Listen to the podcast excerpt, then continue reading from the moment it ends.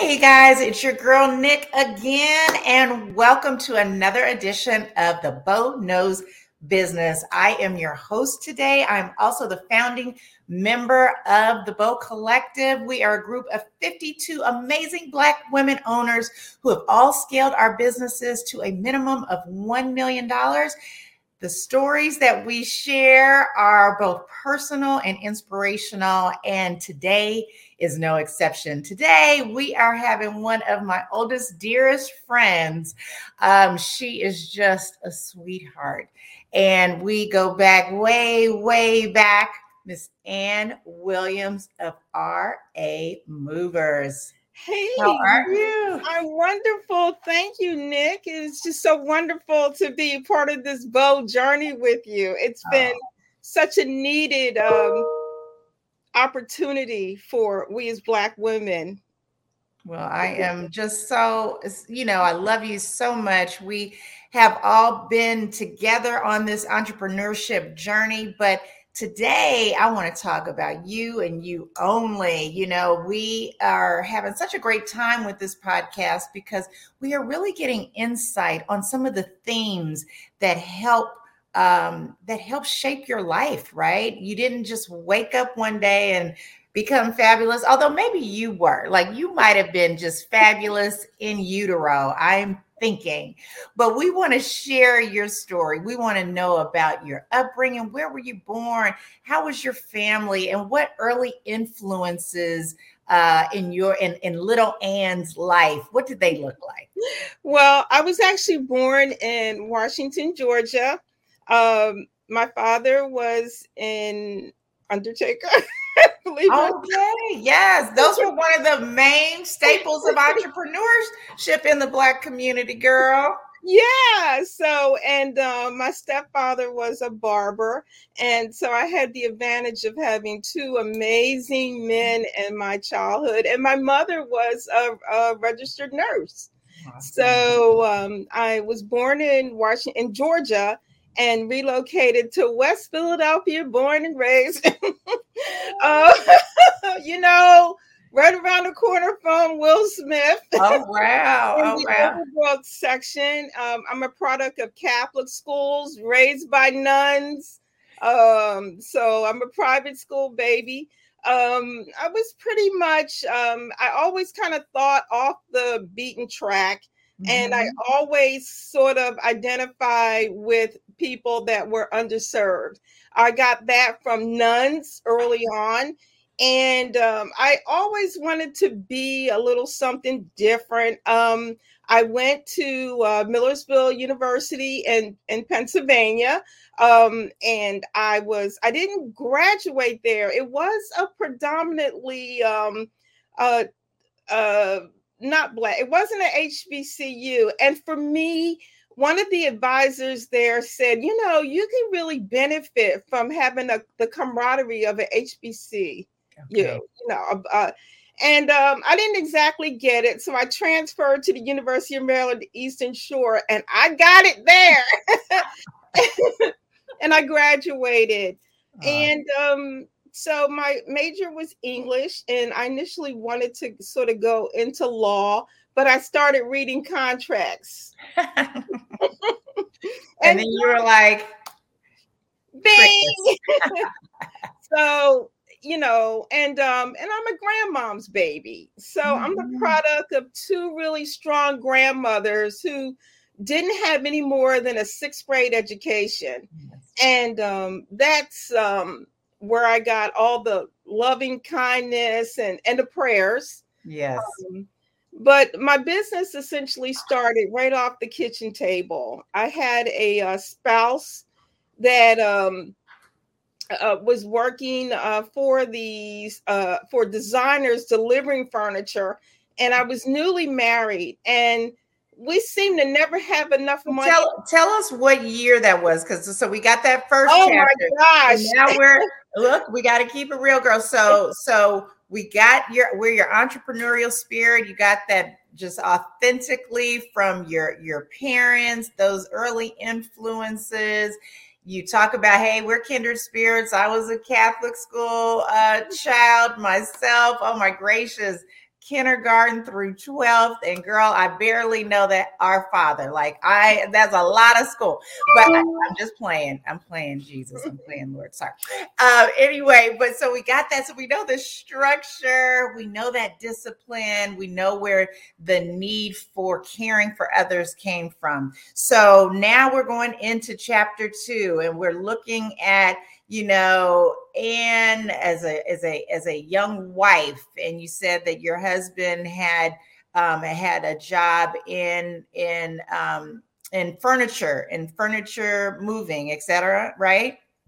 Exactly. So, right, so what, um, year was, what what year are we talking about? On or about? Around? Give us a on or around the late '80s, early '90s. there we go. All right, I love it. I love it.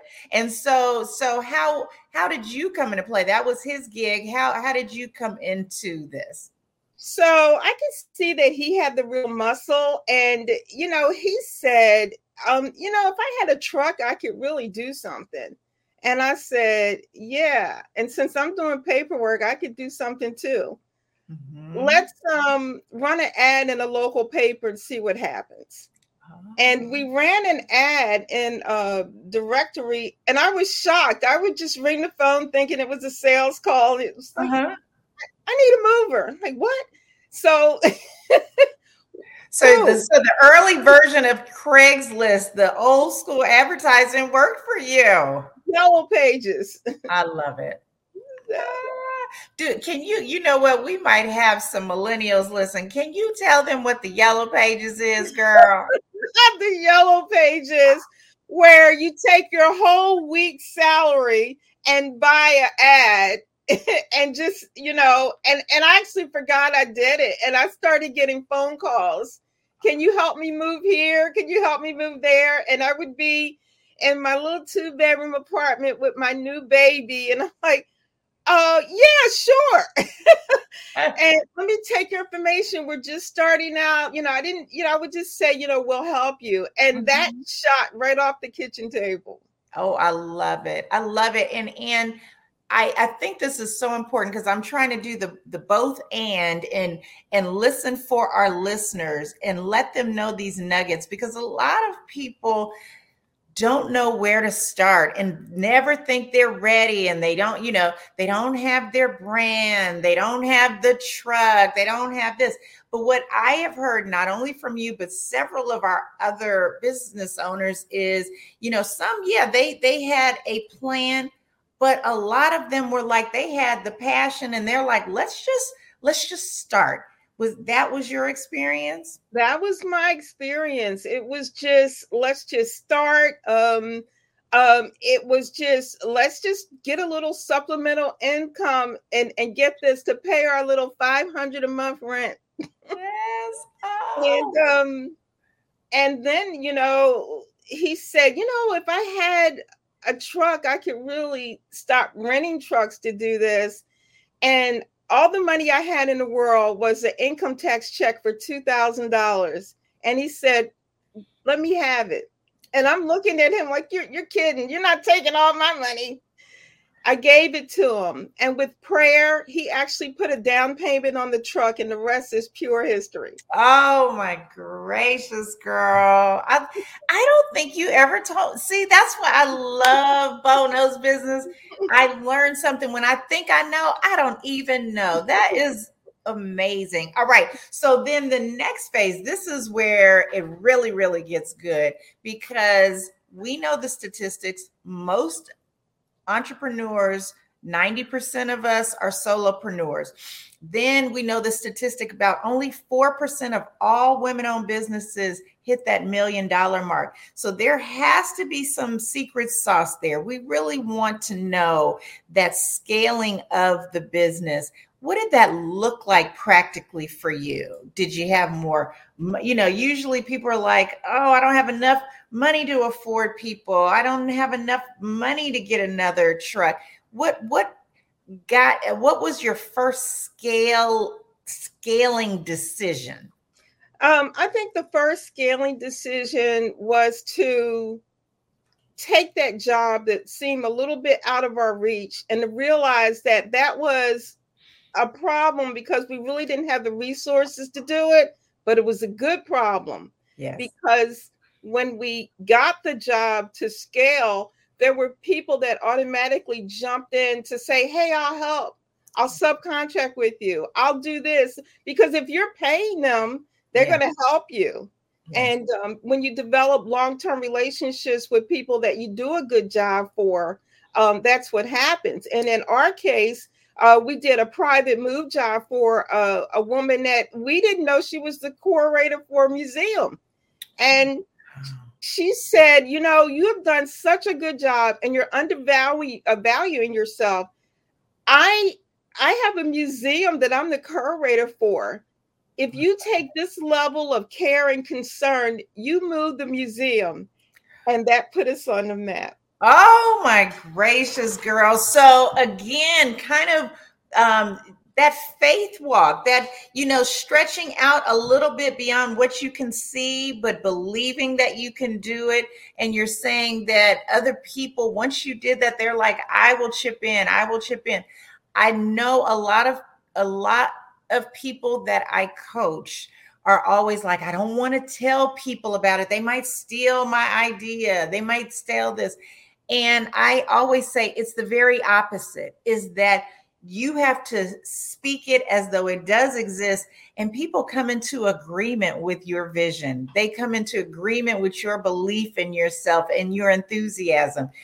And that seems to be what happened with you as well. That's exactly what happened. They they lined right up and it was other smaller companies that said hey you know we don't have the insurance or the wherewithal but you do and uh, we'll we'll just get behind you. And I, I, you know, I made them sign an agreement. They put our uh, motto into place, and they started uh, working. And nobody can steal what's really yours. I know that's right. Oh, that's a quotable quote, and it and it is true because number one, there may be you know a thousand tennis shoes. They may there may be a thousand jewelers but each one has a unique way that they are messaging, that they are treating their customers, that they the look and feel and that can't be replicated. If you do it authentically right that can't be replicated. So i i absolutely love that. I want to i want to pivot just a bit. Um, you know the bow collective we talk about the three c's capital communications and contracts I want to talk about capital for a minute because our listeners out there, again, they are visionaries. They, you know, they they believe, but they also know, you know, that it takes money to really scale businesses. What have been some of the um, challenges or even you know great experiences that you have had um, as a business owner with with capital so um you know like most entrepreneurs i i always i would take the same way people tie to churches i always would take a percentage of the, last job and i would use it to finance another job. Um and that is um you know just how we just had to do it. So when everybody had the big house and the flashy cars i was still in my little townhouse and um and I was using um the the money to finance stuff and finally we got a little bit um bigger and as you know as entrepreneurs we use our personal credit to finance a lot. So yes, we, we went through a lot of bumps and, and bruises and actually only now we're starting to reap the benefits of getting uh, uh, some capital um, uh, behind us and also raise our children and, and live our life as well. So it, it's it's it's a journey for uh, an entrepreneur. Do you feel you know one of the things obviously the bow collective we are a group of black women who have done these extraordinary things. We beat odds. Do you feel that there have been any obstacles that you have faced as a Black woman um, entrepreneur?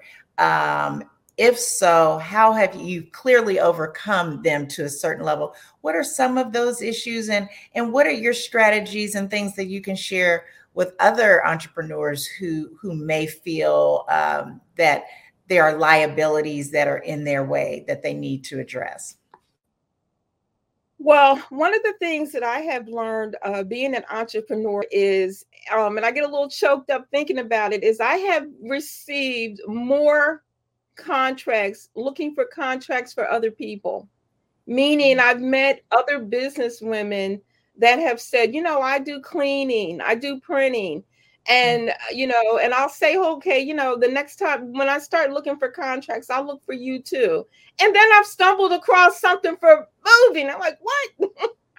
So give back um, and then you develop these amazing relationships where people are letting you know hey i got capital here or i was yeah. able to access capital or i have a great relationship with a banker that's here um, and that's some of the strategies um, that I've done. And I've also been extremely loyal to people that have given me an insurance uh, certificate I needed on the spot for a business. Yes. You know, I'll stay with them or an accountant that has uh, done something. So loyalty, giving back, um, and really um, trying to hold on to capital um, uh, when you get a chance to have a little bit of um, uh, expertise. I love it. Those are those are things that that are just good life values whether you have a business or not being loyal to people that are good to you saving for the rainy day having your rainy day fund and being of service to other people i mean those are just hallmark um you know hallmark good people things and that is one of the reasons that i i love you adore you so much. You embody those things. You have done all of, of those things for me. Always uh, been one of my biggest sisters cheerleaders you know ride or die with miss ann always always. So i want to end we have a few more minutes. I want to talk specifically about the Bow Collective. And, you know, what does it mean to you? Why did you why did you say yes? What are you hoping to get out of it? And what do you do with the organization? I know that's a lot, but just it's bow time, girl. It's bow yeah, time. I can wrap it up. Number one is this needed to happen so long ago. And for me, if if I never got anything else out of it, I'm good right here. But I know that I'll get a lot out of it. Um, the Bow Collective has meant to me that I have a safe place to be vulnerable, to tell these women, hey, this is what I'm experiencing. Um, they already know we're all warriors. Yes. And and the fact that you know, I was in a safe space. I've, I've had the privilege of developing a relationship with you, and everybody doesn't have that. And anybody that doesn't, I don't want to pour too much butter on her, but that's a ride or die right there. Um, and the Bow Collective, uh, they people we're sharing information, we're giving back. These are women that have already been in the trenches. They know where all the bodies are buried. Yes. They know what's happening. Uh, they they they can tell you. They can jump you through some of the hoops. Um, they're one-on-one personal people. We're all extremely busy um, but this bow collective has needed to happen uh, for a, a, long, long time. And uh, I don't know if you can see it, but I actually keep my bow, uh, my first bow thing up on the wall. Oh, I love it. But, um, love it. This is an historical thing that will last for generations uh, to keep it going. And other women are going to look for us. And I know a lot of people are trying to copy what we do. That's okay. We want them to do that. Absolutely. Because Absolutely. we are we're kicking the door down. And these are just amazing women. Uh, the Bow Collective is should have happened a while ago, but we're here now. And um, I, I just can't say enough about it. Uh, I'm a fan. oh, honey. Well, it, you know, I get I get chills, and um, just knowing that we will forever be tied um, in this amazing sisterhood, and and it's and its foundation is really love. It's the values that you just mentioned that we trust, we are of service to each other, we are looking out for each other in addition to ourselves. That's the glue. And um, and I know that it will grow. And I absolutely hope that it's replicated because it's something good. All good things need to be replicated, right? All good things where we are being collaborative in our efforts, not competitive. When we are being of service, we're putting each other first. We're putting this organization um, at least standing it up against our other responsibilities because we all care so much uh, for each other and what it means to have Black Black women come together for economic uh, reasons, um, because it will be replicated within our communities, and and we will say we were there. We were we were fire starters, and I'm I'm so happy you're there with me to light this beautiful flame. Thank you, Miss Ann. Thank you so much. Can I, I just uh, leave you with one thing? How can people stay in touch with you? I know they're going to be beating down your doors, girl. Give us your contact information. Sure. Uh, call us 410 888 9311 or RA Movers at uh, ramovers.com. How about that? R A M O V E R S.com. And uh, you get in touch with us. Perfect. Thank you, sister. Thank you so much for joining us today. And that concludes y'all. I'm telling you, I'm just, these women are fire. They just light me up for the inside. They are my motivator, they are my inspiration to keep going, keep growing. Um, I hope you got some amazing nuggets today. Please share, like, put your comments down there for Ann or any of our other sisters that you want to get good information on. Follow us on thebowcollective.org. Follow us on social media, thebowcollective.org. We can't wait to help you, to learn from you, and to share our secrets. Thanks so much for joining us again. Take care.